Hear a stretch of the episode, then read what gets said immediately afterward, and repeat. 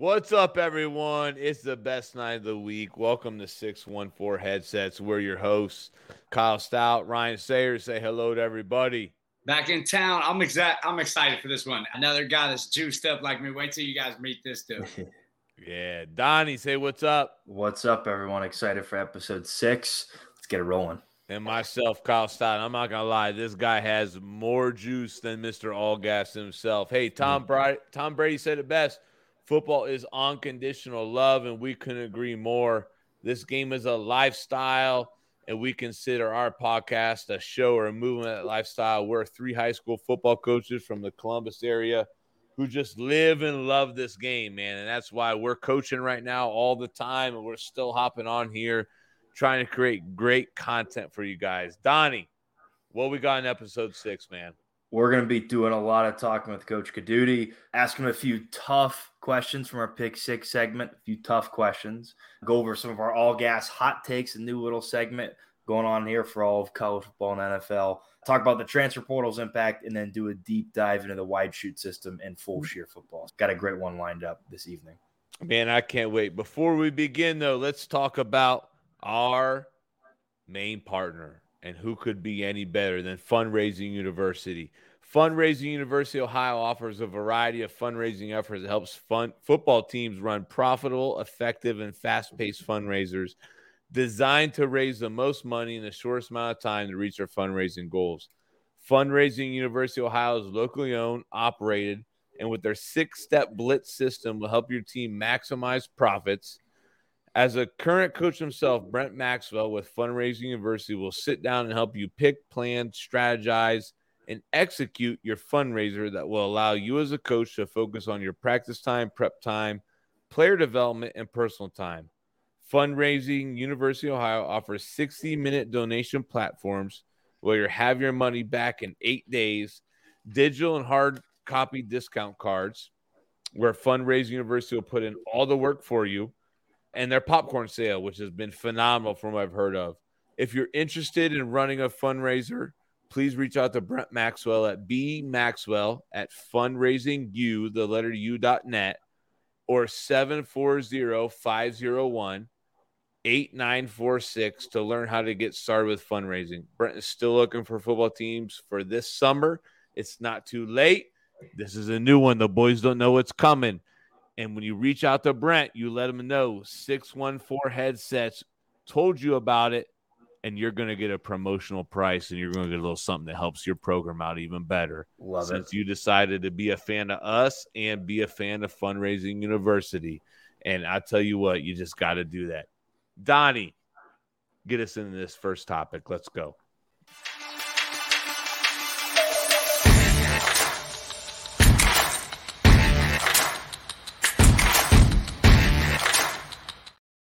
Man, I'm excited for this guy, man. Coach Codutti, head coach, Fulshear High School, Fulshear, Texas. The Chargers, right, Coach? That's right. Let's coach go. Purple. The dirty F, right? The dirty F, man. Throw it up, Coach. Throw it up. I know you got the dirty F.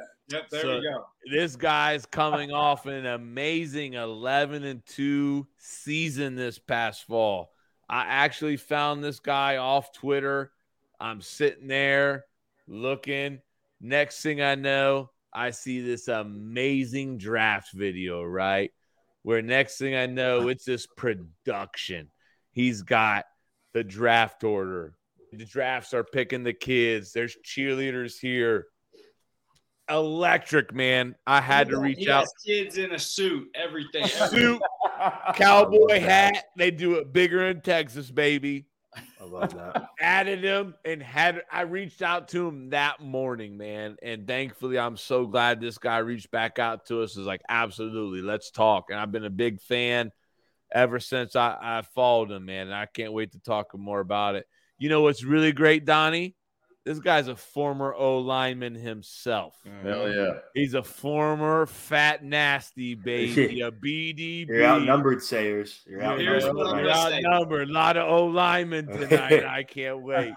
I'm going to say this, though. Look, he's obviously lost the most weight and changed his body. He's the best looking O-lineman on here. There's no doubt about that. And if you're watching the podcast tonight, everybody's going to recognize that he's Frank Grillo. He's a movie star, right? You're going to think we duped you. Not just that. Let's just keep going on. He's a Dave Campbell, Texas football coach's top 40 for under 40. He's going to turn 40 in 13 days. So he just, yeah. I guess he just made that list. I know he made that list a year or two ago, but that's awesome, Coach. He's a Glacier Clinic speaker.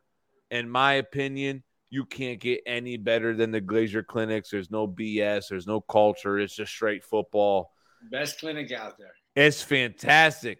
He's a CrossFit Ninja Warrior guy, right, Coach? I was. He was, from what I've read. Correct me if I'm wrong, hired in 2021. Yep, got the job 2 years ago. Hired in 2021, and as I looked back through Fulshear football before Coach had some dark times, some average years, they might have had a storied background. I don't know. I didn't go back too deep, so I rolled back for a little while.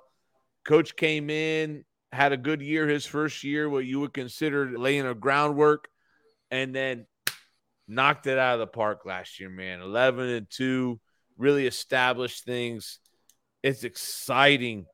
Coach, go ahead. Talk to us about your journey, because I know you have been all over, and just go ahead and spend a second talking about yourself or what's gotten you to this point. Yeah, man. No, you're good. I've been everywhere. I make a long story short, I've been all over the country. I have a degree in biochemical engineering, believe it or not. Really thought I was going to be an engineer for about 12 days in college, but the old man made me finish the degree. But I played. I went to University of Kansas originally, left, went to Baker University and then William Jewell. And then when I got done playing ball, I bounced around. I played the NFL for a little bit, played CFL for a bit, played Arena League for a while, NFL Europe. You name it, brother. I played in it. Hey, Coach, real quick, What position did you play at those? No, I was a center, man. I weighed 350 when I played. This is great, man. Oh, dude, yeah. My wife married me when I was fat and when I was poor, so I know she loves me. Dude, this dude's a buck 205 max. I'm 225, man. Remember, I'm about 6'3", man. I'm still trying to hold on to some glory muscle in my life. Me too, man. Me too. I'm with you. I seen Stout this past weekend. He's starting to lose it. Let me just tell you, back in the day, I picked North my 3 or 4 years ago. Stout still had it, but he's starting to lose it. No, man. So I started coaching after I got done playing. Actually, I had a small school in Southwest Missouri. That's where my parents were living. Started there at a place called Glendale High School.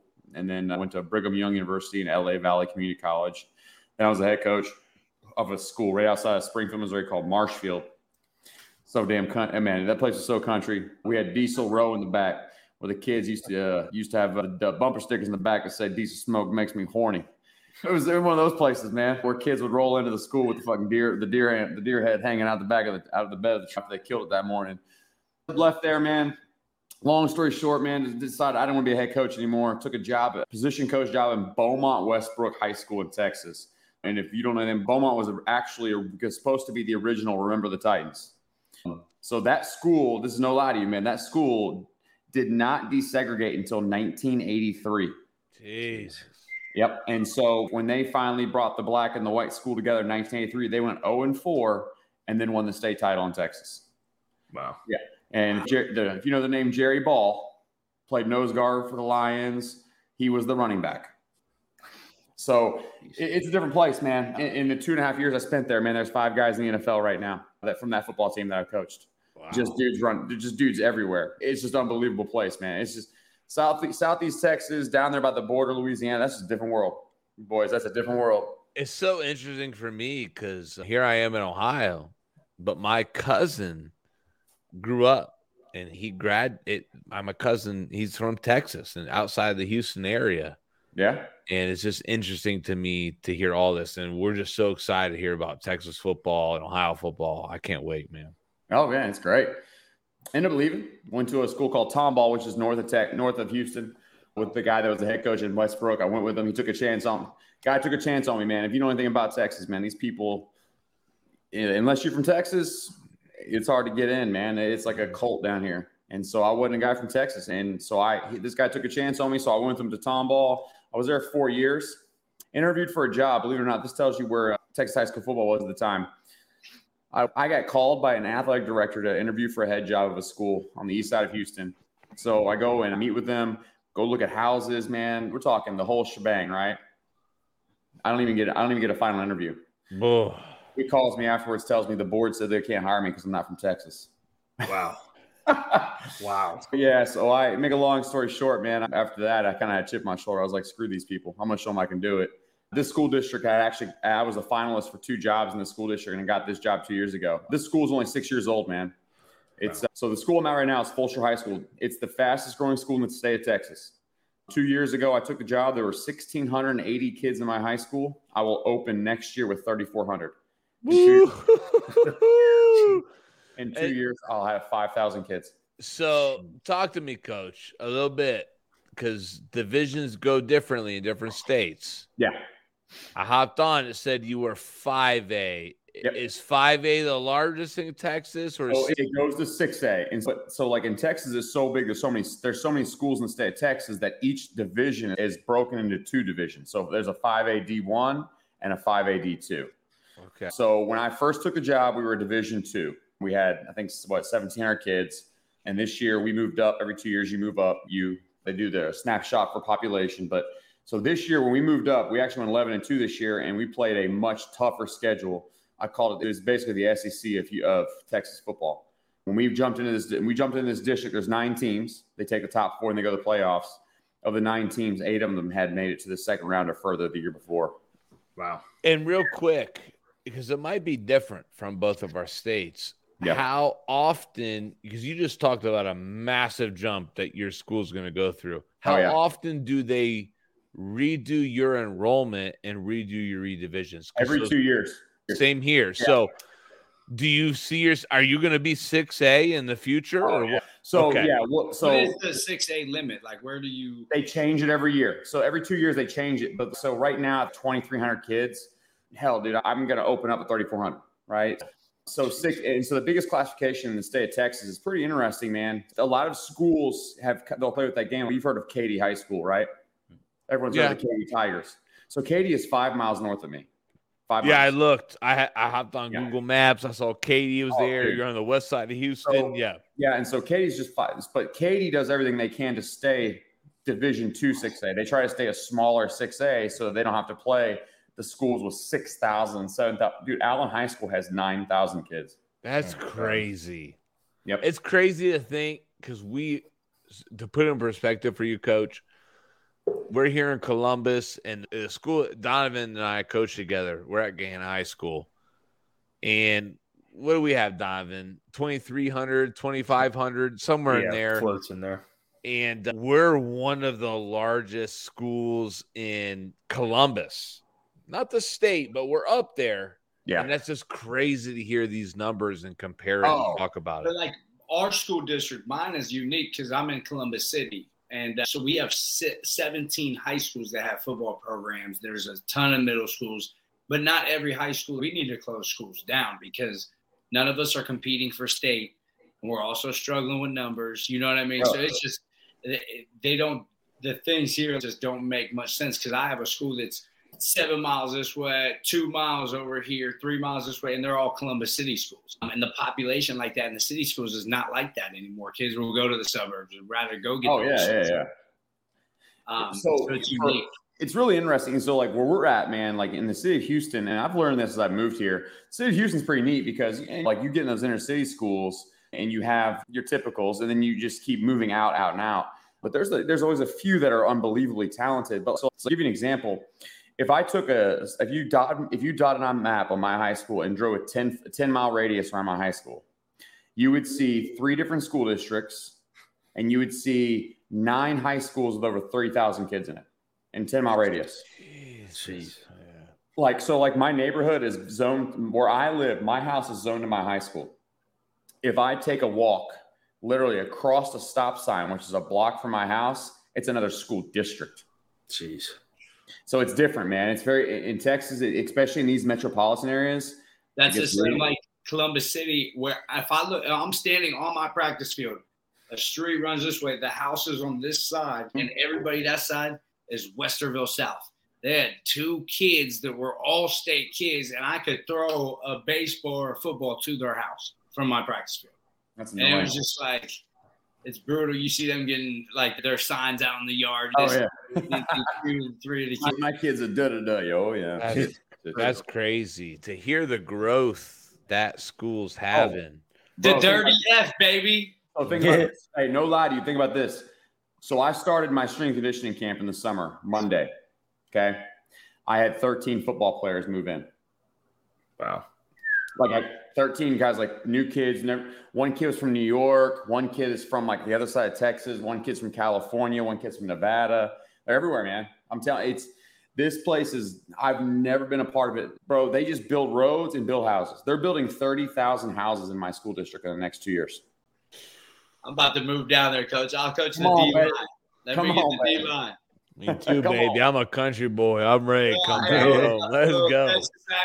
I'm not a country guy. I'm serious. I'm not a country guy being from Youngstown, but I would love that. The Texas football is intense. It's great down there. You're from Youngstown? Youngstown. Yep.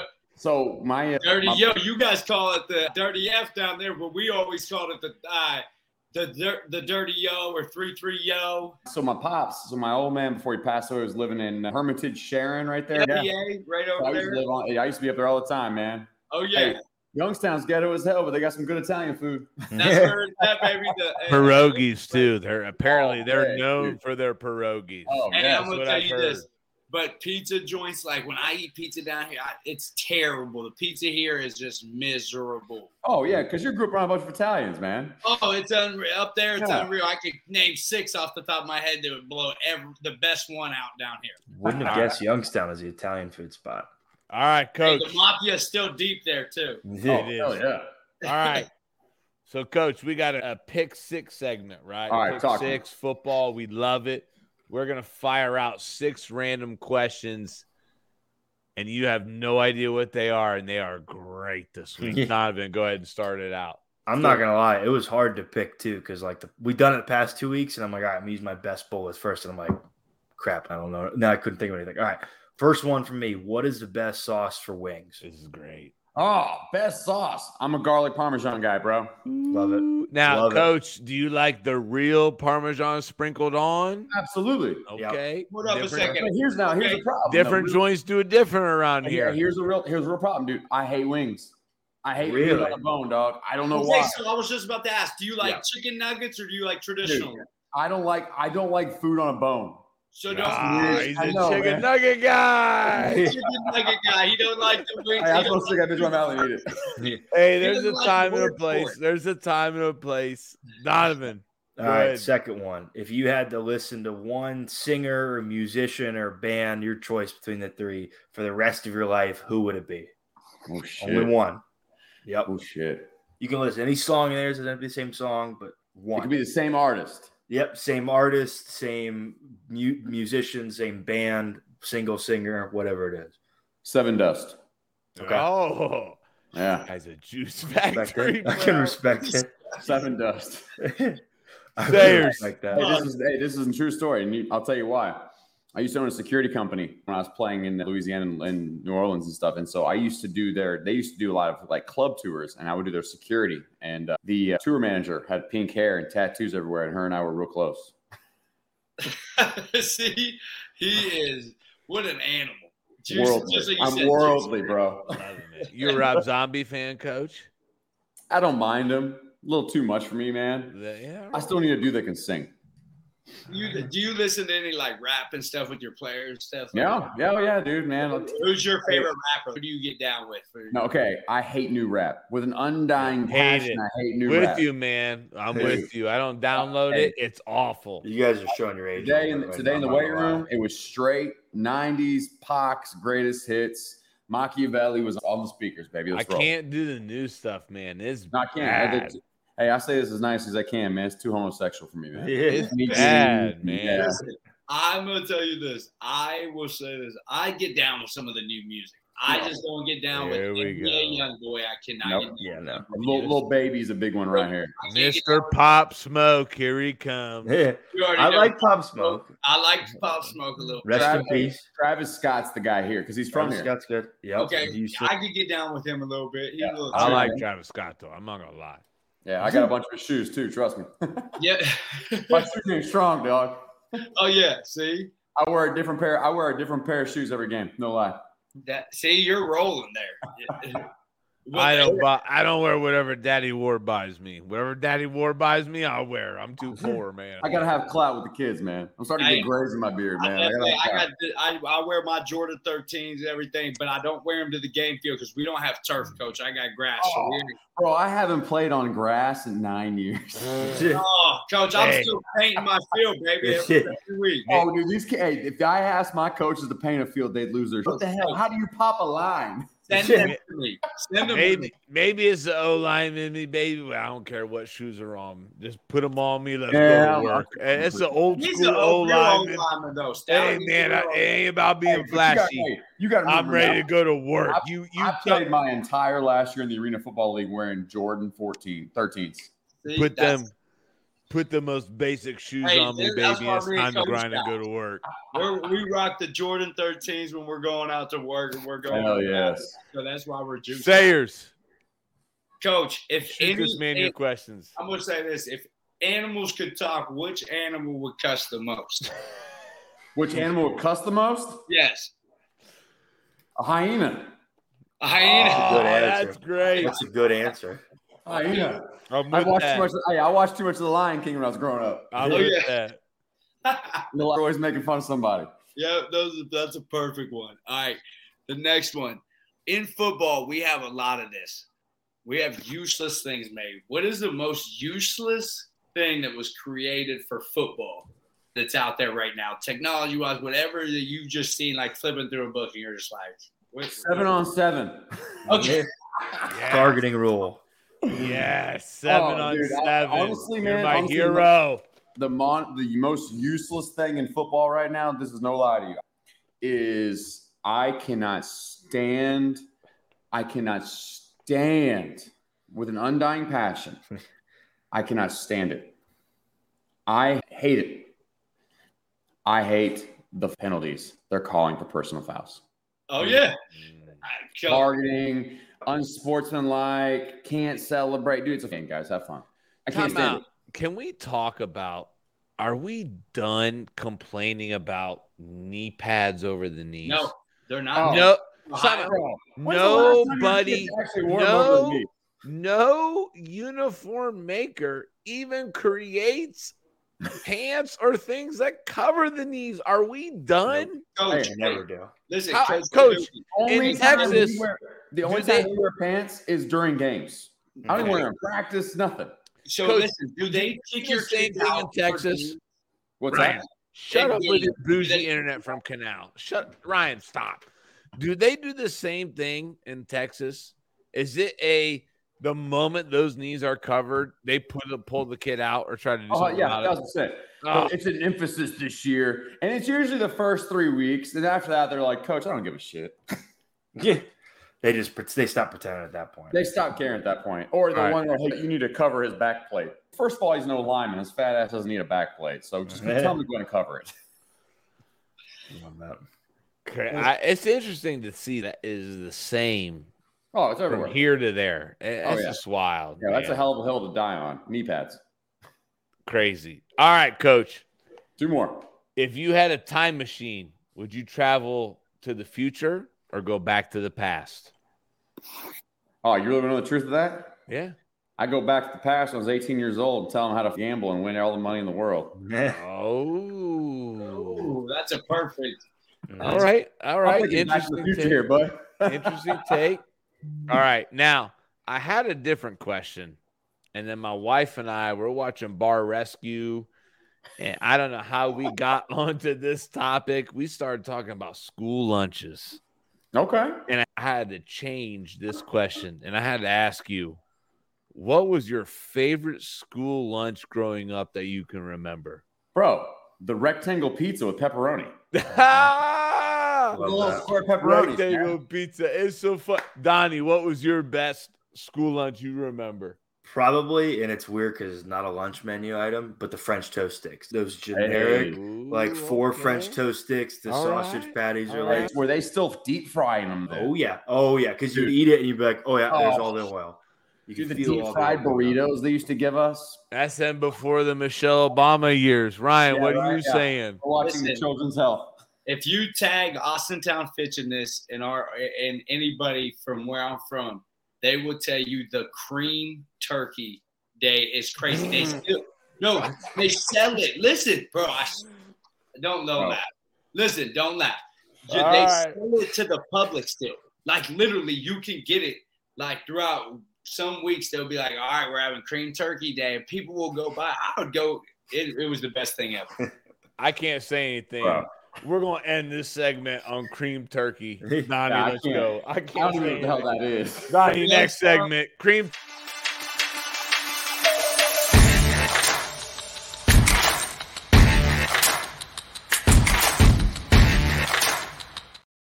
All right. It's what everybody has come to expect.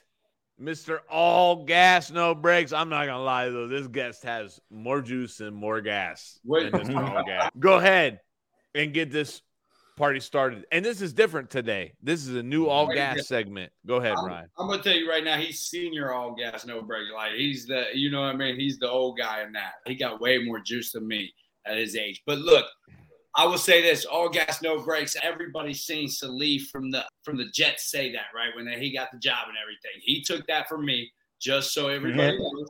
I said that I had it hashtagged on Twitter. Shut up, Stout. Isn't it Saleh? Shut up. I'm pretty sure it's Saleh. Saleh, whatever his dumbass name. It's Saleh. Continue. Nobody's going to remember anyways. Continue, Ryan. Getting to him. Right at the Jets. Is Aaron Rodgers going to win a championship this season with the Jets? Let me hear it. Donnie, put that visual up for us. So the question is, Aaron Rodgers wins a championship, whether it is a conference championship or the Super Bowl this season with the Jets. Our fan vote, just so everybody knows, all gas is yes, all breaks is no. 83% all breaks. Coach, we got a smart gas group. Let's start with Coach Codutti on every question. Coach, what do you think? Hell no! It's still the Jets, man. No, no chance. There's no chance.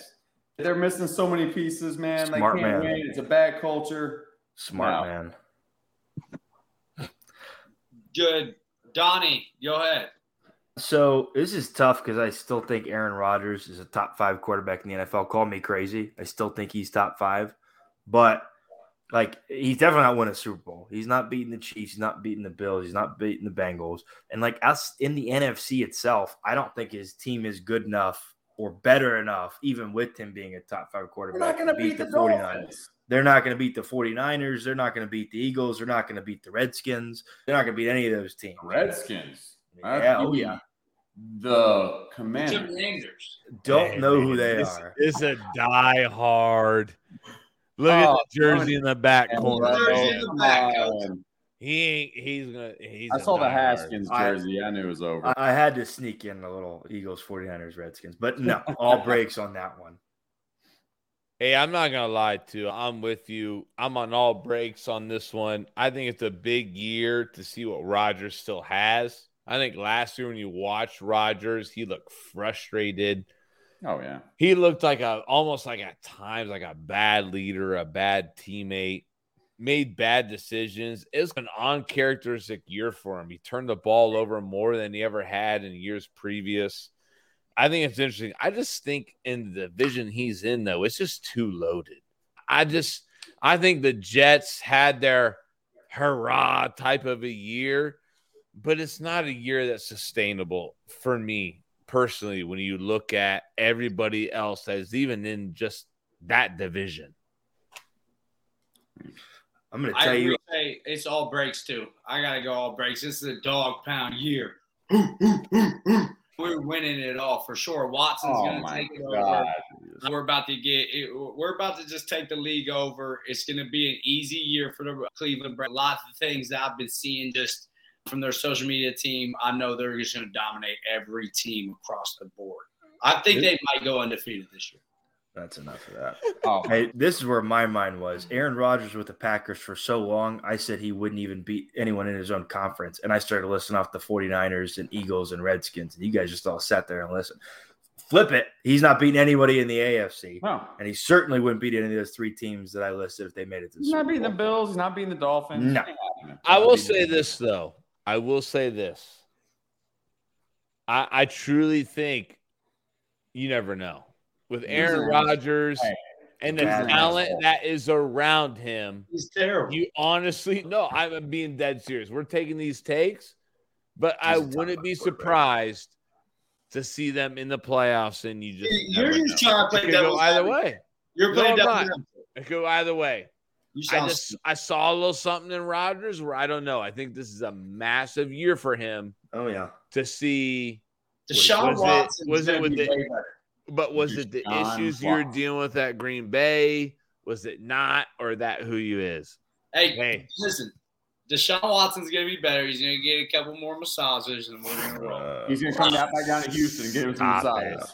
Right. Donnie, throw up question two and let Ryan talk about it. Coach Prime, my guy, is he going to be bowl eligible first season? Coach Codutti, go ahead, my guy. Absolutely. The Pac-12 sucks. Coach Prime's cheating his ass off. They've got an unlimited amount of NIL money. It's happening. That dude's going to – and, in fact, I don't be shocked if that guy rocks out and only loses one or two games this year. Wow. That's a massive take. I love it. Yeah. I'm with him. Coach Codutti, with him. It's Ryan, just continue that train. Seeing what you're going to say, just continue that train. You see what I'm going to say? Go ahead. Here we go. I put just in all caps, all gas, huge supporter of Prime. If I can hang out with one person and go to dinner with one person, it's going to be Prime. Like, I'm going to roll with my dude. And they're dominating everybody. Colorado State, Oregon State, Stanford, Nebraska. They're going to upset two of these teams. I'm telling you, they're going to upset a few teams too. I'm telling you. Arizona State. It's easy money for Prime. He's bringing his luggage, and it's Louis. Oregon State's going to win the Big 12, the Pac-12 this year. Wow. With the Clemson quarterback. I forgot he went there. You know what's interesting?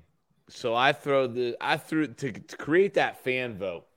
I threw this out on our Twitter. I threw it out on our coaches group chat. I threw out on our players group chat. I wanted to get a different perspective from a lot of people.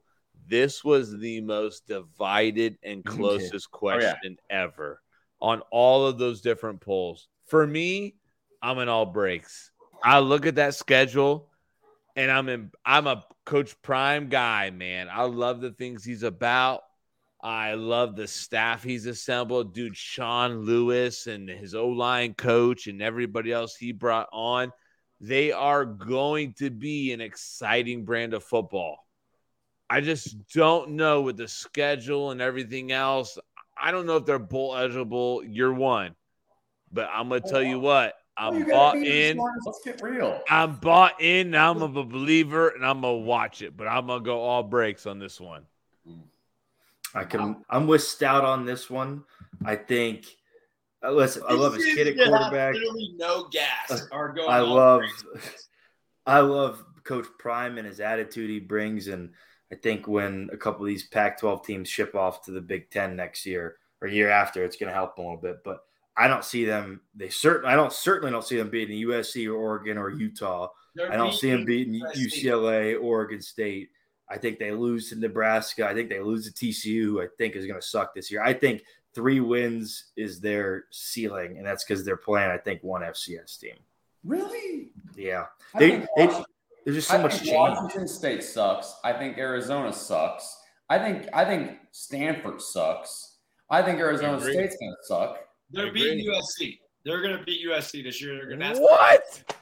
That's enough. You are crazy sitting here saying they're going to beat USC. You are wild. I'm like, they're going to lose. But stop it. Let's get real. Do you know the quarterback is for USC? But you want to know what's so exciting? Just the way we're arguing over it. Everybody that's what he's bringing. Too. That's everybody what else is too, and it's just the exciting is to Louis, see. Boys. I think in time he's going to do great things, and it's a crazy. You looked at that fan vote, you looked at everything else. It was so divided. We're divided. It could go either way. He's there 3 years. Yeah, where do you think he's going next, Coach? Forest State. And you know what? Norvell's going to get fired. 3 years. Interesting. I like that one. Donnie, last one, baby. Let's roll. All right, Ryan, talk about it. Okay, the larger college football conference separate away from the NCAA in the next few years. Will they separate? Here's the thing. I think it's a huge point. I didn't know this, Stout. I'm dead. I'm so serious until I read our script and everything. And then until I started reading it and digging a little bit deeper into some of these other things people have wrote, I think it's a huge thing to look at with the Big Ten and SEC separating and going away from being with the NCAA. Yeah, I'm giving that all gas. I think it's happening. Yeah, I talked to a bunch of those guys. And they're trying to pull away. The biggest difference is you've got these schools that have NIL money that's almost unlimited, and then you got a school like, I'll give you an example up there, like Toledo or Miami of Ohio, where those are Division I schools that are just trying to keep up, and they're just at a different level. I think that really what you're going to get is you're going to get three super conferences. I think that's going to be the elite of the elite, and then I think they're going to break away. To be honest with you, I think the NCAA has found themselves in a situation, man. I think they're going to fall apart. I really do. I think they're screwing it up. They're not regulating a lot of things. NIL, transfer portal, man, it's falling apart. And I think that's there's a reason I won't go back to college football, man. It's a disaster. And I think that at some point in time, something's going to give. And I think there's going to be three conferences that are just going to break off and make their own world. I'm with you. And it's interesting. To me, I said all gas. And The only thing from what I read and what I understand is when is the question? You look at the SEC, you look at the Big Ten, you look at Notre Dame, they all have these massive media rights deals where they don't need the NCAA. And you look at the NFL, you look at college football, they keep growing too. And with this new thing that we all have experienced and seen is this NIL. And all of this is tying into there's going to be a time getting that money back to the players and splitting away and the bigger conferences leave. And from everything I understand, it's not if, it's when. So I don't know if it's in the next 3 years, but I'm going to tell you, I personally think soon it's over. I think we're going to see a massive change. When you see the playoff expand after this year, I think that's when you're going to find the results. You're going to find a few teams. The only thing that's going to keep those schools involved is by expanding the playoffs and allowing some of those smaller schools to play. And it's going to last a year or two before they realize they can win a game or two in the playoffs, but they can't compete with Ohio State. They can't compete with Georgia. They can't. You can't. You're buying your roster.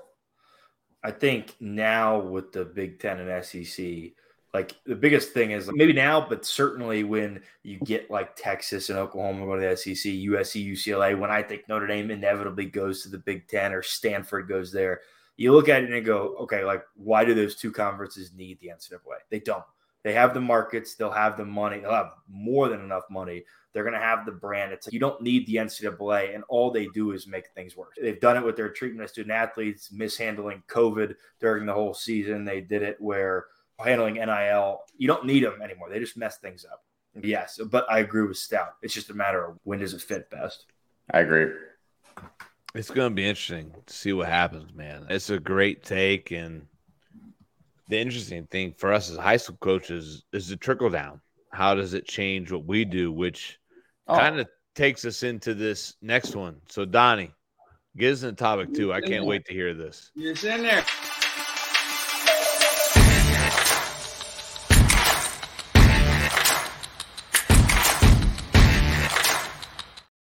Yeah, this is an interesting one. This is about how the transfer portal has affected both college football and high school. And I kind of want to start this one off because I show my age, I get it, but I'm only a couple of years removed from college football. So I got the transfer portal view not too long ago, just a couple of years ago.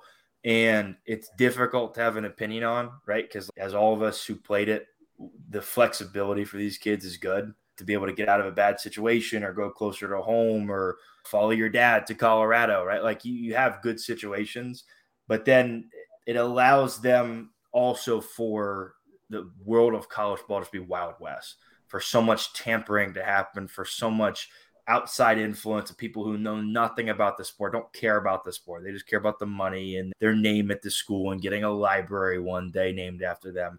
There's so much tampering and there's so much heartbreak to it too, that ends up being a worse situation for kids sometimes because you maybe not stay at the best place where it's good for you, the best for you academically or socially or for football. And so I think it's for college, it's just, there's so many benefits, but there's so many negatives. And then for high school, I haven't coached long enough in high school, I think, to notice the main differences, but some of the numbers Stout's going to get into is where I think I've started seeing it poking, just the less opportunities for kids all the way from D1 all the way down to NAIA. You're just seeing less and less opportunities, man. It's strange.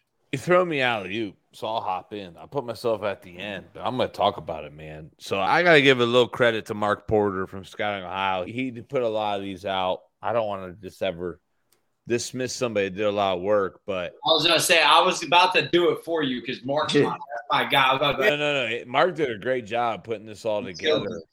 And so when you look at Ohio, and Coach, I'm interested to see how this has impacted your area. D1 commits from Ohio in 2023 was 95 scholarship players, and 2022 is 83. Prior to that, if you go all the way back to 2013, so we're looking at a 10-year average almost, 131 players. We're seeing a significant decrease right now in Ohio, just at the D1 level, okay? It gets scarier even the lower levels, right? You look at D2 and D3 combined. In 2023, there was 161 players who earned scholarships. In 2022, 176. Prior to that, you go back to 2013, the average is 272 players. We're talking almost half, okay? And so my thoughts is, wow. And I'm really torn because I had a very conservative view about NIL and things before, right? The we don't do it that way type of stuff. And then it changed as I really believed. I've seen how things change. And honestly, my thoughts really changed about NIL and some things when I heard Mike Tomlin talk. So Mike Tomlin hopped on Ben Roethlisberger's Footballin' podcast, as they call it. And it opened my eyes to talking about how the NIL could impact families and people and things. And it really changed my perspective.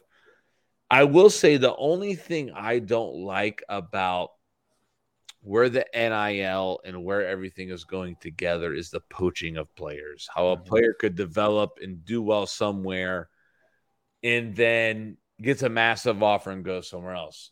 But that's a double-edged sword. Good for you, kid. You know what I mean? Like, I don't know. Like, it's such a double-edged sword for me.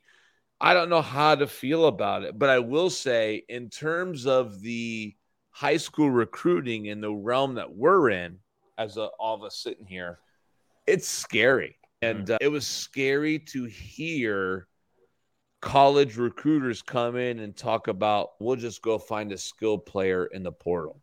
And wanting to come in and just recruit linemen and to have really good high school players that they'll say, no, we'll go get a kid in the portal who has been in college for a year or two and we know has some film or understands college. To me, I'm scared the long term. You already see the data, at least in our state, how that's going to affect high school recruiting. Coach, give us that Texas perspective. It's bad, man. So really, I think what you're seeing is you're seeing a lot of kids, like you talked about, a lot of kids that at a high school were probably FCS kids, tweener kids, might pick up a late offer, senior eval kids. And that now these kids are barely getting a Division II scholarship opportunity. And I'll give you a great example. I have a running back, okay? I have a running back right now as a junior, going to be a senior. 2,900 yards, something like that as a junior. Unbelievable football player. One of the best running backs I've ever coached. Not a blazer, not real big, about 190 pounds, 5'9". Any other time, that kid right there would have 10 offers by now at an FCS level. But because he's not an elite Power 5 off the top of his head guy, he's not going to get an offer until he's probably sitting in December, maybe, and pray to God that a Division II school is going to take an opportunity on a kid like that. I think the portal's really hurt high school recruiting. I'm not going to lie to you. But again, going back to understanding as a college coach, man, and my job's on the line. People are on that instant gratification thing where it's all about time. Hey, man, if I'm a coach, I got 2 years. I can choose between a 17-year-old kid I got to take a chance on or a 21-year-old kid who's been developed for 3 years, you know, who maybe started at a Group of Five school and balled out, and now he can play for me at Penn State. For example, the defensive end from Penn State that went to Temple. I think the portal's not a bad thing. I think they need to restrict it. I think they need to regulate it. Now, I think the problem you're running into right now is NIL. I think that's real. I think the NIL has completely destroyed what college football should and will be. I had a quarterback coach at an SEC school came by about 3 weeks ago. We were talking, and he said, "Do you know what the average rate for a quarterback in the SEC is? Not a starter. The average pay to a quarterback in the SEC. Take a guess, guys. 50,000. No, stop it. Just the average guess. I'm going to go ahead and say 750,000. We're talking third stringers, everybody. That's what I was just saying, about like 250,000 around there, 500,000. I'll give you 1.25 million. That's the going rate for an SEC quarterback right now. That's crazy. There's a reason why Bo Nix isn't leaving Oregon. There's a reason why he's going to play 19 effing years, because he's going to make more in college than he is in the NFL, which is great. Good for the kid, right? But the problem you're running into is that guy's proven himself. There's a kid just up the road here that got offered $500,000 a semester at 17 years old, tax-free money. Okay, 1099. If he graduates, he gets $1 million a semester. Gets it all in a lump sum. That's crazy. These are the NIL. So this is what they're doing, right? And now these kids are expecting to get paid, and they're thinking, right now, think about it. Did you see the news today? They talked about the NCAA, the new football mm-hmm. 24 game. They're yep. saying, the NIL collective saying, well, we're not going to pay each kid $500 for their naming rights, then we're just going to boycott, blah, blah, blah, blah, blah. Are you kidding me, bro? Shut up and just enjoy the fact that you're in a video game, kid. Yeah, seriously. And I guess I'm struggling with it because now you bring in, we talked about this before, right? You bring in those street agents. You bring those people that don't really give a crap about those kids. Now you have agents for 17-year-old kids that are making 3% of that $1 million. And these guys right here are making a living on some 17-year-old kid who don't know doing damn different, man. It's getting out. It has to regulate. NIL, is it good in Texas, like high school? Are you guys doing it with high school football? They put it on legislation this year. They're going to talk about doing it. See, it's just interesting because we just got shut down for us. It got shut down massive in Ohio. But it wasn't even a question. No. It was interesting to hear the perspective of Tennessee. So last week's guest, Tyler Manis, they have it just within the last year or so. And it was interesting to hear him say that it's not really something. Yeah, it's there, but he said for him, most of the time it was kids who have already, seniors who have graduated and getting ready to go to college. Hey, like for me, what I would be scared of is just, bro, like in the city league, it already gets crazy with the parents. And for us, like when we went to Gahanna, we had a situation with one of my parents going to one of their parents or one of their coaches even. We just have a little different environment, a little crazy out there, but what's going to happen when the kid is maybe down the road and is making a little bit of money out of this, and then the mom or dad's coming to me? Hey, that's something that's like, hey, that's money now. People are willing to kill over that. I always, Coach, quick question. Yo. Are the public and private schools separated in your state? Yes. So they're not even the same governing body, and that's one thing about Texas that I love. Wow. So this is – all right, go ahead, Coach. And because I know Ohio and Pennsylvania, I know those schools, like, they brought them together. I think it's bullshit. Don't get me that's a whole other story. But here, instead of having private schools, we have public schools that have open enrollment. We have a few. It depends what district you're in. So to give you an example, we're not open enrollment, but the very next district next to us, District Reynoldsburg, they are. Really? Yeah. So state championship this year, 6A, 5A, 4A. Two divisions, right? So you have 6A, 5A, 4A. You have the two divisions. That's 6 games. That's 12 teams. 11 of those 12 teams are open enrollment. Wow. The 6A Division I state championship game in Texas last year has been the same two schools for the past 3 years. It's Duncanville and North Shore. South Dallas, North Houston. Both of those schools, 22 and 22, that's 44 starters. Of the 44 starters, 37 did not live in that school district. Wow. And see, we experienced that a little bit on our level. So what do you experience, especially with private schools? Private. So we get into that, not as much with the open enrollment. To give an example, we made it to the Final Four last year. Oh, congrats. And we lost to a very storied program who's on their 6th or 7th stage. I don't even know at this point in time. Must be a lot. And they had kids from over 50 counties on their teams because it's the age old here in Ohio. It's not so much open enrollment. We have a massive public versus private thing going on. You name the Lakewood St. Ed's, the Akron Hobans, the you name it. And it is the whatever it is. And I'm not a whiner, man. I'm not sitting here whining, but it's just a something. At the end of the day, it's just so different. It's very interesting. It's so interesting to hear the perspectives of other states, and that's what I like to hear. Is and so for us, it's not about the private schools aren't the problem. The problem is those open enrollment schools that get kids in. I don't think. Look, Stout, I'm gonna disagree that it's like only the private schools now. It's getting crazy out here. Go on Twitter right now, Columbus, Ohio, and Central Ohio.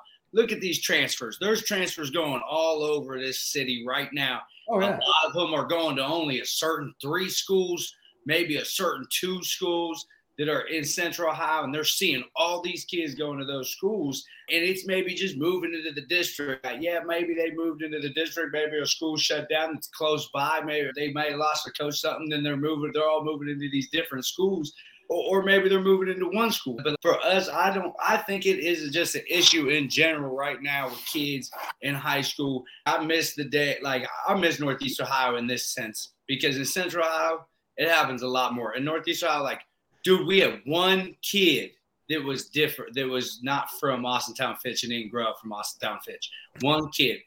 I'm with you, man. I think it's a generational thing, and I'm sitting here. And it's tough with knowing the teams in Central Ohio. There's only a certain few in Central Ohio like they all go to. What's tough is obviously we're a team this year that has been attracting some of that stuff, so I can't shy away from it. I just think that the landscape has changed. I think it has been a trickle down of college football. I think what we see at the higher levels trickles down to families and to kids. And the game has completely changed. I'm with you. Like, it is completely different from when we were there. I don't know what the long term is going to be. It's messy. I just hope we protect this great game, man. You know what I mean? And we don't lose what was so great about it. I'm scared that the high school football is going to go away and we're going to go straight to AAU stuff. It's just going to be all these 7-on-7 coaches coaching football. Because really for us, the rule of not letting us coach, you said you can't even coach your 7-on-7 in some tournaments. There's times we can't coach our kids or whatever, like in 7-on-7 stuff or like really coaching ours. We have some rules like that, but they can go get coached by a person that's not certified or a person that doesn't do the CP or all the classes we have to do. And it's cool.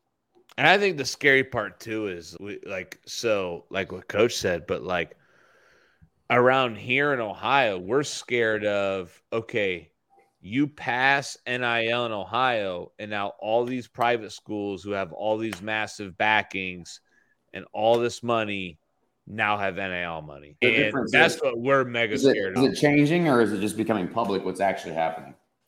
Oh, for sure. It's probably Coach, like absolutely. But now it is a free pass, and even you're pouring gasoline on the fire, and that's what we're worried about. So it's interesting. I'm scared. And I just wonder, are we going to be a 30 for 30 down the road the next decade or so about this NIL or transfer portion. I think there's positives, which we've all talked about, but there's a lot of negatives. And I don't think anybody knows what's right because it's situational. At any time you can make an argument pro or con. I transferred, man, and I sat my year and I did my thing. It was cool. Like you deal with it. Like at least you get your punishment. That's where I think not punishment, but you have to sit your year. So I think that's changing. And if any of you guys know, correct me if I'm wrong, they did that. I think that was part of COVID. No, COVID was just the extra year. So that the extra years we're going to see some. They changed it right before COVID, I think, or right after. Where it was like, nope, no more sitting out. You get one free pass. And then COVID. Pass. Yep, COVID gave you the extra on top of that. There is a legislation passing in Texas. It's going in legislation right now in Texas that they're talking about allowing kids here one free transfer. Jeez. I personally think at the college level, you should get a pass because we've all seen it, man. These college coaches that leave, it's not the same. I think I talked to the O-line coach at Arkansas at a clinic one day. We were talking about this, and he and I agreed. You can transfer one time, but you got to start. You got to be there for 2 years. Got to stay for 2 years. We need 2 years, one free transfer. We need stipulations and oversight, is what you're saying. 100% agree. The problem is we just don't regulate anything. With NIL and transfer portal, we need, like what you said, oversight, regulation, governing body, red tape. Something that locks this thing up to be better. And this is great. Donnie, it's time to talk about this man's offense. Let's go.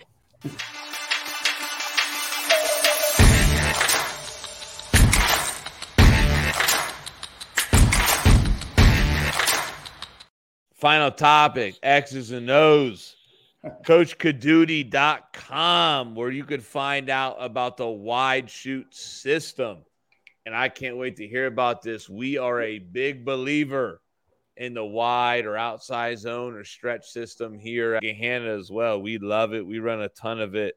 Coach, take the floor and talk to us about the wide shoot system.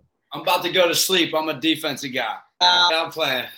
And I'll give you the quick rundown, man. So I played for Kubiak, Shanahan, those guys. So that's where I learned the wide zone, right? And that's the system I believe in.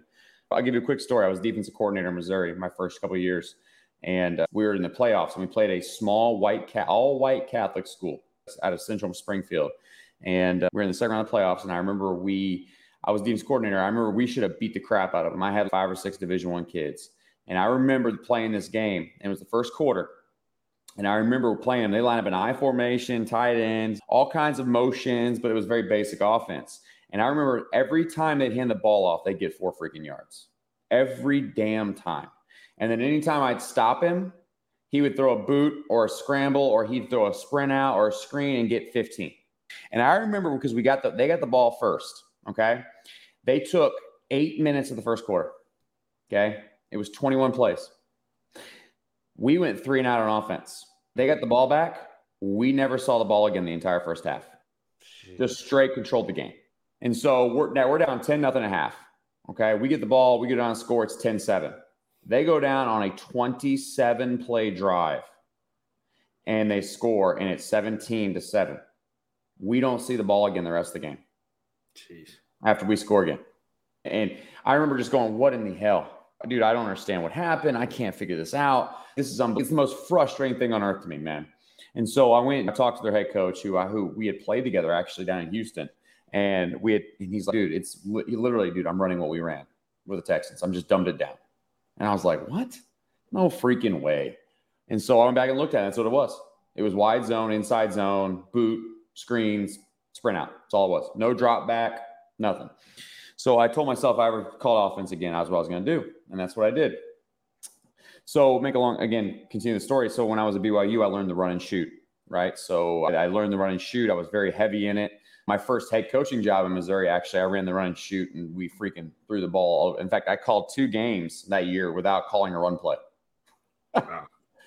And so when I came down to Texas, I started marrying the two together, right? I started running the wide shoot. I started running wide zone. I started running that offense, and then I started running the run and shoot with it. And so I started just combining the two, man. And I got real lucky and I had some great kids. I had some freaking football players. My left tackle, starting left tackle for the Steelers. One of my receivers, free safety, starts for the Packers. One of our other receivers plays for someone in Canada. Dude, just freaking dudes, right? And so you get lucky and you get these kids, and all of a sudden people think I'm smart. And so really what it boils down to is I understanding what I do. So offensively, man, so like this year we scored 57 points a game. We scored over 75 twice. And we run wide zone, and I run a version of toss. I run boot and sprint out and screens, and that's all I run. I have no gap scheme. I run no gap scheme. I run no drop back, and everything based itself off of the one play. So wide zone, strong to the right. Everything's based off of it. I was teaching one of our new coaches today about it, just understanding how this is my day one install, and this is everything that goes off of it. This is how we run our screen off it. This is how we run our play action off it. This is how we run our boot off of it. Here's how we run all of our compliments off of it. But my O-line doesn't know anything different. My O-line knows, they know two blocking schemes on run. They know one pass protection, which is their play action, which is wide zone. They know their screens, which are blocked the exact same way. And people started asking me questions about it and just how we did it. And so I put a bunch of hours into it. I was like, you know what? Let's just put this together. People keep asking me about it, and I have no problem sharing stuff. But I spent weeks putting this thing together, and I was like, you know what? I'll make a little bit of money. This is how I pay for some of my coaches' meals and shit. I don't really cash cow anything. For me, it's a way to help my coaches. Like Championship Productions is supposed to be coming down, I think, next week and doing like a whole like studio setup, and I'm just getting all my coaches with me, man, and they're going to coach it and they're going to teach it, and the royalties are going to go to those guys, man. They're not going to go to me. I don't give a crap. For me, I want these guys to be able to help, and I want to teach people. I enjoy football, man. At one point in time, believe it or not, man, during COVID, I had a YouTube channel, believe it or not, that had about 95,000 subscribers, and all I did was broke down film. I had all 22s from everywhere. I have so much film, right? And people kept asking questions, and I broke it down, and I had a good time doing it, man. And I kind of did what you guys did. I interviewed some other coaches, man. I had some dudes on there. And when Catapult Sports took over NCAA football film rights, they shut me down because of copyrights. Shut me down in less than 30 seconds. I lost a lot. I see that happening to a lot of stuff. And I just don't – I understand it, but, man, social media, what it can do for all of us as coaches and what we all can learn in that network of social media is just crazy. So I want to just rewind a little bit, and you talked about outside zone or wide zone. Yeah. And we love it too, and we do it. I know it's a big scheme in the NFL when you talk about a lot of West Coast systems as well. You said you paired that with inside zone as well? Used to. We pair it right now with a version of a toss. It's almost like a pin pull, but it's not really. Okay. But that's it. Because of the answers, because everyone wanted to pinch the edge or create solo blocks because everybody watched the Patriots play the Rams in the most boring defensive Super Bowl of all time. And so everyone goes back and watches that game when they play us. And to be honest with you, the answer is very simple. We get on the edge. Fuck, that's what we do. We get on the edge. We run a bunch of jet sweeps and stuff. I run a bunch of compressed stuff. Okay. Yeah. And so my philosophy right now is, and this is my philosophy since I coach football, is I find out what everybody's doing and I do the opposite. Down here, go ahead. Sorry, I didn't interrupt you. Keep going. Go for it. Everybody down here, man, the 3/4 quarters, 4-2-5, 5 DBs, stopping the spread. Everybody down here runs RPOs. Okay, cool. I'm playing with 2 tight ends and 3 running backs. Let's go play football. Yeah. I don't care. Coach, I got in Maryland Eye for an entire game this year. The Maryland Eye. Hey, you'll enjoy this. In our team, he's gonna watch film of us. He's gonna hire me, Donnie. It's awesome, bro. In our team, if you're a Caucasian and you're a running back, you must have a neck roll on. Cool. I think a lot of people that probably listen are familiar with an outside zone scheme. Yeah. But you want to know what, before we talked, the run and shoot has been a term I've heard. Yeah. But it's not a popular offense that a lot of people talk about. You know what I mean? And I think you hear about the air raid. You hear about the spread. I had to do a little research about the run and shoot and things. When I did a little research about the run and shoot, it said it was started here in Ohio. Is that correct, Coach? Yeah, it was. Glenn Ellison. Is that correct? Yeah. Tiger Ellison. He called it the lonesome polecat. That's it. Because he would overload one side with an extra wide receiver and run his QB the other side. Talk to us about what makes the run and shoot unique for people who probably don't know about the run and shoot. Yeah. Everybody on here. So in a lot, down here in Texas, the big thing, you hear people talk about Art Briles and the deep choice concepts. That's a thing, right? That is a very simplified version of the run and shoot. So the run and shoot is, if I had to break it down for you, the most simplistic concept, it's backyard organized football. So there is, in every scheme in the run and shoot, there is an option route. And that option route is based on what's happening around it. Like today in 7-on-7, our base concept was, and I think that the old days, they called it like 60X go. If I was in trips, number one receiver, mandatory outside release. If he sees cover two, he slows down, looks for a hole shot. Number two, he runs what's called a snap route, all right, or a look route. He's going to take outside release. He's going to bend outside as hard as he can. He's going to get by the second level. He's going to read the safety. If the safety's over the top of him, he's going to snap it off, bend it, slam inside, find the open window. If nobody's there, if the guy plays over the top in cover two, he's going to snap it. He's going to bend it between the two safeties. And if the guy is man-to-man, he's going to snap that off and dig it all the way across the field. It's an option route. He has an option. He can only do three or four things, but there's a chemistry built. If you go back and look at all the times that Hawaii was really good, back when June Jones, Nick Rolovich, that's run and shoot. Washington State, when they had Rolovich, that's run and shoot. The Houston Oilers, Warren Moon, that's run and shoot. The Buffalo Bills, when they were making all their runs, that's the run and shoot. It's a very expensive offense that requires quarterbacks and receivers to be on the same page. And you have to have the kids to do some of it, man. Like, you have to have a quarterback that can make that throw. You have to have a receiver that can read on the run. Like, a lot of the routes are not designated routes. It's, hey, you're going to snap this past the second level. It might be 8 yards. It might be 17 yards. I need you to find the open window. Quarterback's got to see it. He's going to hold the ball a little bit. And everything's a half roll to give him a little more time. So really, it goes back to it's basically a passing game with an option route attached to it every play. So Coach, I love it. Something there. Go ahead.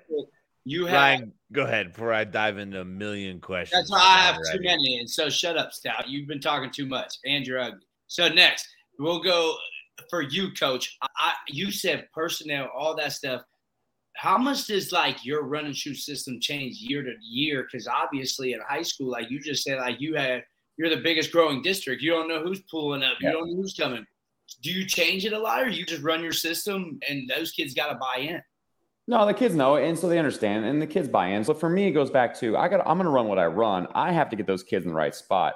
So like for me, even out of the compressed look that I ran with those tight ends and stuff, I still ran those plays. I just found a way. Okay, now what we're going to do is we're going to take that tight end. We're going to release them harder outside. It's the same stuff. It's the same concepts. I just find a way to get those personnel kids involved in it.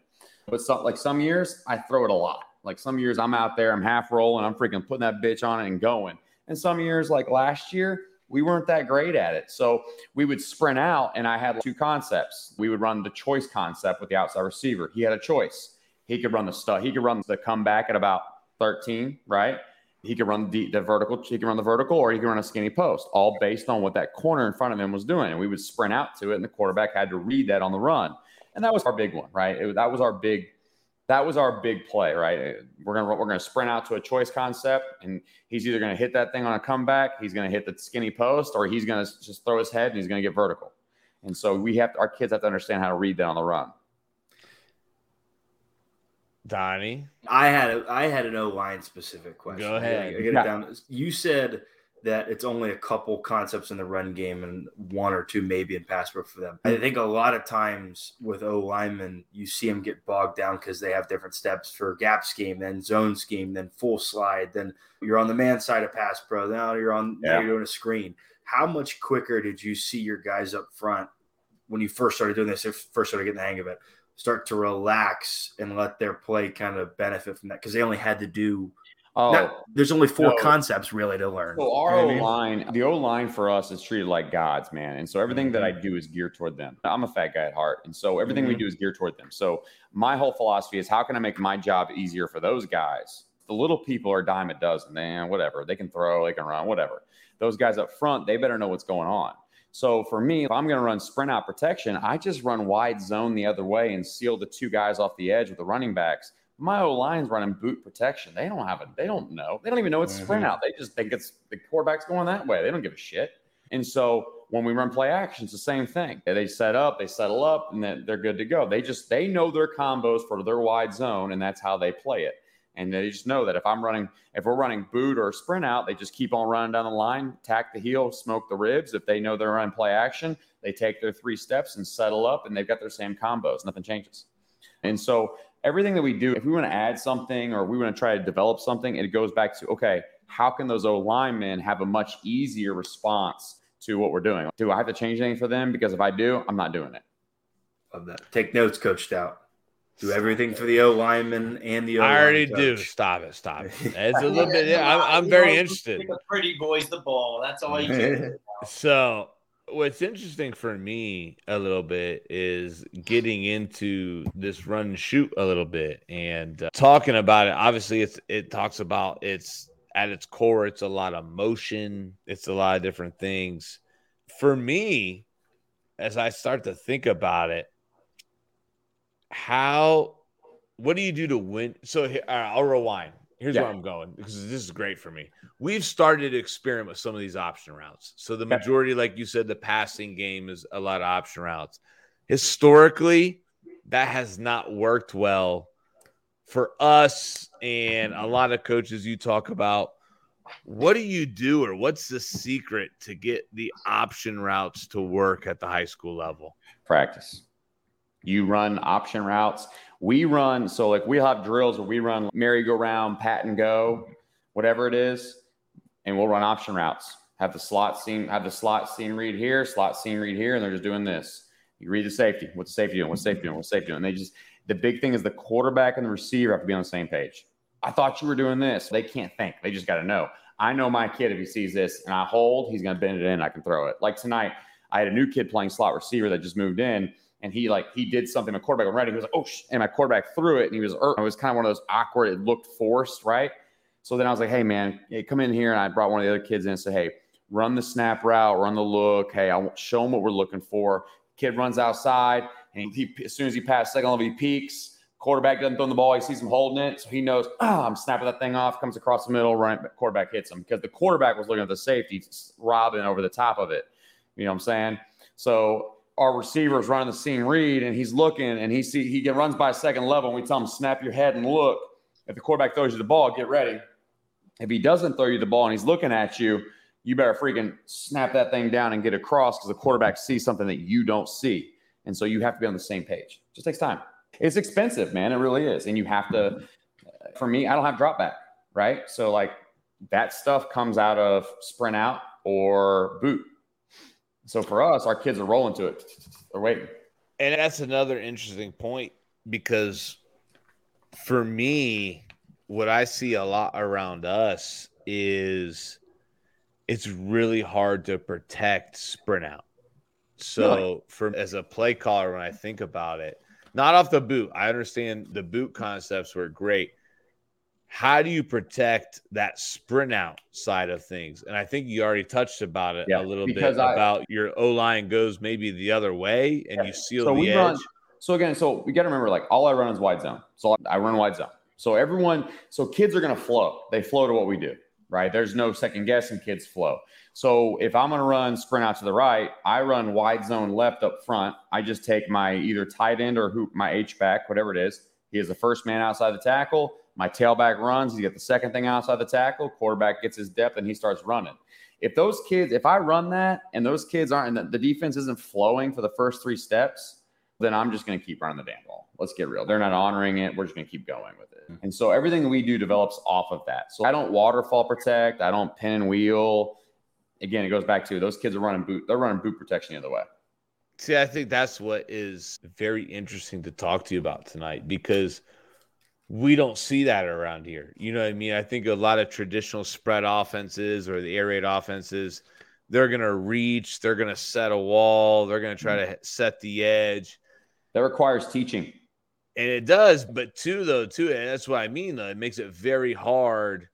Defenses understand that, and they're going to blitz that edge a lot. You know what I mean? And so that's why I was so excited to hear your perspective of how you do it, because I read that a lot of the run and shoot is sprint out. So it's interesting to hear about how the misdirection is built in. Yeah, it's all sprint or half roll because it takes longer to develop, man. It does because you have to read it on the run. I love it. Coach, how much do you dig into the defensive side of things on your team? Say that again? How much am I involved in the defense? Yeah, how much do you dig into your defensive stuff? Don't touch it. I just tell them what I want. My first year here, I taught high to DC. I said, listen, this is what I ran at Westbrook. This is what I want. Make it happen. I want three high. I want this guy doing this. Other than that, I don't give a shit. My first year, I loaded everybody on defense and said, stop people. I don't care how you do it. And now I'm different now. So I'm different, man. My philosophy is different. I'm that guy, dude. I go for it every fourth down. I punted the ball 9 times all year last year. Barely, we try to. If we're by the 50, if we're at our 40, we're going for it. I don't give a shit. I call plays going on for him. Going for him, going for him, fourth down. So I know I have 4 downs. If it's less than 5, we're going for it every time. If it's 5 or less, we're going for it every time. Yeah, but for you, what are the defenses in Texas that you're seeing a lot more of nowadays? What's a lot of the defenses? Good question. When I first got to Texas, at the big level, everybody ran the 3/4 quarters, the 4-eye, tight front. They ran that. So that was how many years ago? I'm sorry, Coach. 7 years, 8 years ago. Okay. The past couple of years, I've started to see some people move to some things that I still see that a lot. I'd say probably half my games I might see that. But right now, I think the big thing right now, you see a lot of the 3-high, trap 2 stuff, a lot of it. I don't see it as much because of what we do offensively. You can't run that. That's what I was going to ask you is like how much is – like what you're on film, isn't that tough? You're saying a lot of teams aren't RPO games or running this stuff. Uh-huh. So you're not seeing what they're going to present with you. So you got to understand, so going back to it, if I think you're a 3-high – if you have 5 DBs on the field, I'm going to run 22 personnel or 32 personnel the entire game. I'm just going to because I'm just not going to let your DBs play football. I'm going to make them tackle. That's where it's brutal for us. That's what St. Charles did to us last year. They had and the other thing is we do a bunch of motion shifting. We do a bunch of that stuff. We're under center a lot. We run a bunch of jet, a bunch of rocket stuff. And so my philosophy on it is real simple, man. I don't care what you run defensively. I don't care. We tell our kids a lot, like really, I don't really scout guys. I watch our film more than anybody else. I just find out who your fish are, who I want to attack. But for the most part, I don't give a shit what you run. Because you can only run so many things against what we do. For our philosophy is I just got to make sure my kids know the rules. Because there are times we'll see flavor of the week, man, because we do some weird shit, man. I'll be in a compressed set with 4 receivers to a side and my running back's over out wide in a jet motion. I'm running to a freaking 7-man blocking surface. And so we'll do stuff like that, but we'll shift into it, motion into it.